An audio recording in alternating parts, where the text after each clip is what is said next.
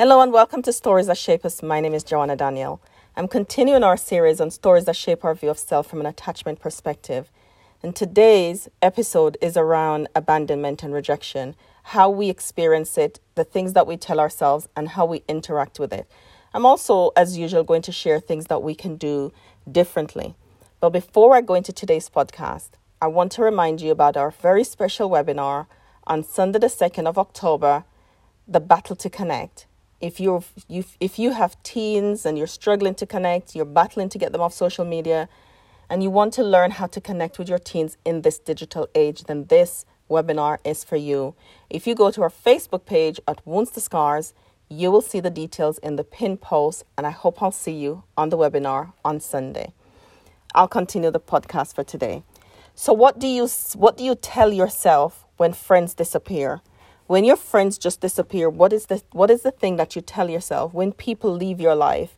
Maybe those people are not just friends. Maybe they are family members. Maybe there were people who you felt you were close to for a long time and they just leave and they didn't tell you why. What is it that you tell yourself? As i work with people and as i listen and i am as i observe these are two stories that i hear people tell themselves when people disappear. And these stories these versions are coming from a christian perspective because I work mostly with Christian women.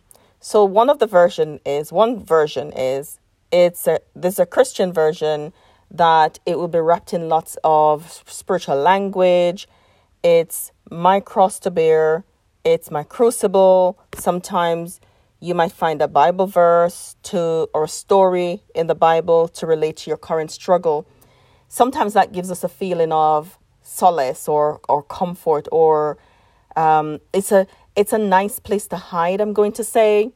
And if you are listening and that and you often do that and I'm calling it a hiding place, I want you to stay with me because I'm going to tell you why it's a hiding place and perhaps give you some tools that you can use instead of hiding from perhaps being with uncomfortable feelings around people leaving. Maybe you've experienced quite a lot of people leaving. And sometimes when we've experienced abandonment and rejection a lot, sometimes we set it up for ourselves where we are the ones that do things to cause the people to leave and we we tell ourselves that they were going to leave anyway. And then we use scripture to make ourselves feel better. Now there are many things why people might leave. But before I go into that, I'm going to talk about number 2. Number 2 is but before I go to number two, the, the strategy that is used for the first version, where we spiritualize it, the strategy is prayer, sometimes borrowing further down in Bible study, and sometimes there are those who say, I don't care. You know, um, I like to be on my own. I don't mind being on my own. I'm a loner. I, you know, all of those kind of things that you might tell yourself. And then there is the hidden version. So this is the second one. There's the hidden version where even though you are speaking strong and you're sounding courageous and you're sounding all of that, there's a hidden part that nobody can see, but you're you're you live with every day. And this is where self-blame is. This is where it's something is wrong with me. There's something about me that makes people leave.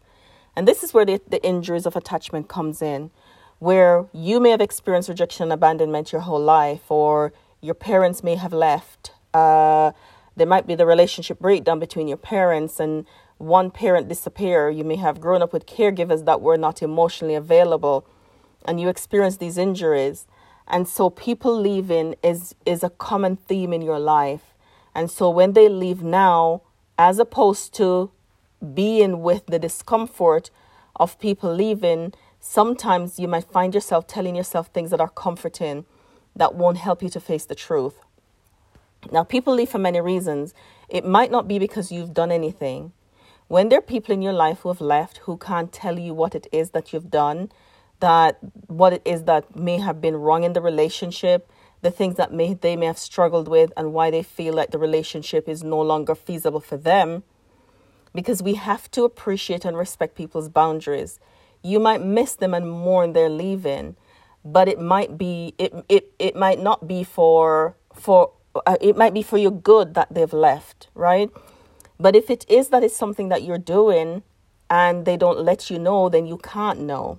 You you don't know how to change what you don't know. And there are things that we don't know about ourselves that other people know that we need them to tell us, to feed back to us, so that we can use this information to create change. If people leave because they leave, there are lots of people who are in our lives and for a season. And when I first heard that people is in my life for a season, I never liked it because I like continuity and uh, I like I like longevity. I like things that last. I don't like change that much. So if people, if my friends are going to leave, then I don't want to, to, to invest the time to develop connection with somebody who might be in my life for a season. So I never really liked that. But we can't determine how how long people stay in our lives. People leave because sometimes there are things going on for them. It might not be anything to do with you. There might be things that are going on for them that they that they are, are, are moving on. And when we when our relationships are not secure, when we have a safe, secure relationship, even though we may not have experienced safety in other places, it's really difficult then to have safe, secure relation, interpersonal relationships. And so friends will go, and you also will go, because nothing, nothing is permanent, um, and you know nothing is permanent. So, what what is what is a, a mature thing to do is for somebody to say, "This has happened. This is what this is how I feel about the relationship. I don't feel like I want to, I can go on any anymore."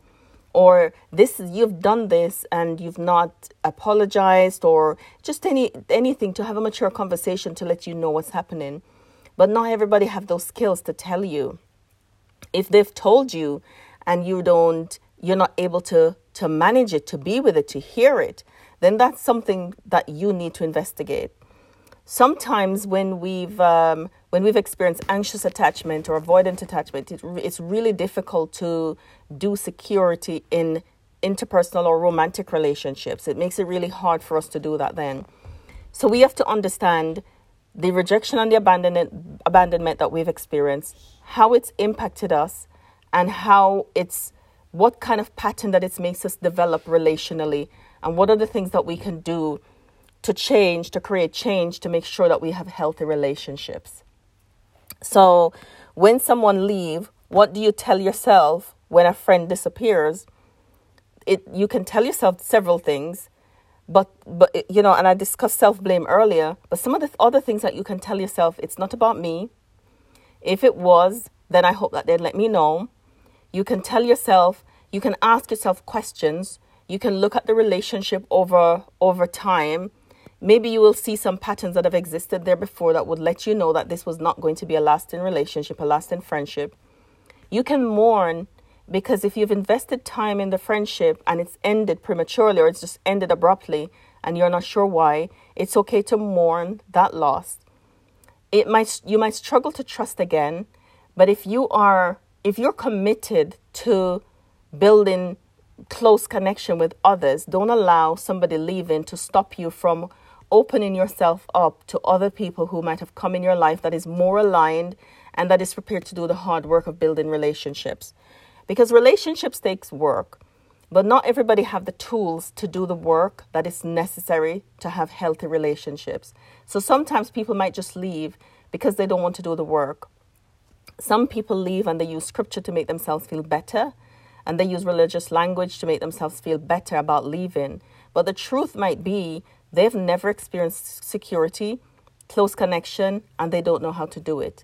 If you find yourself in any one of these places where security and close connection is very difficult, is challenging for you, then you might want to learn uh, and understand yourself a little bit better and how, what are some of the things that you can do to ha- have healthy relationships.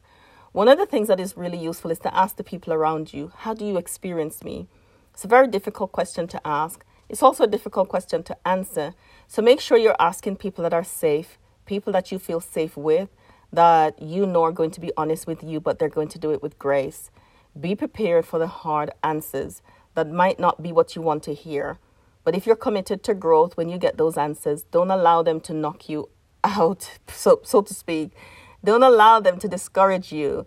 Take it, look at it, be with it, and get some support to make the changes to be the kind of person that you would like to be. Thank you for joining me in Stories That Shape Us. I hope you'll join me on the next story.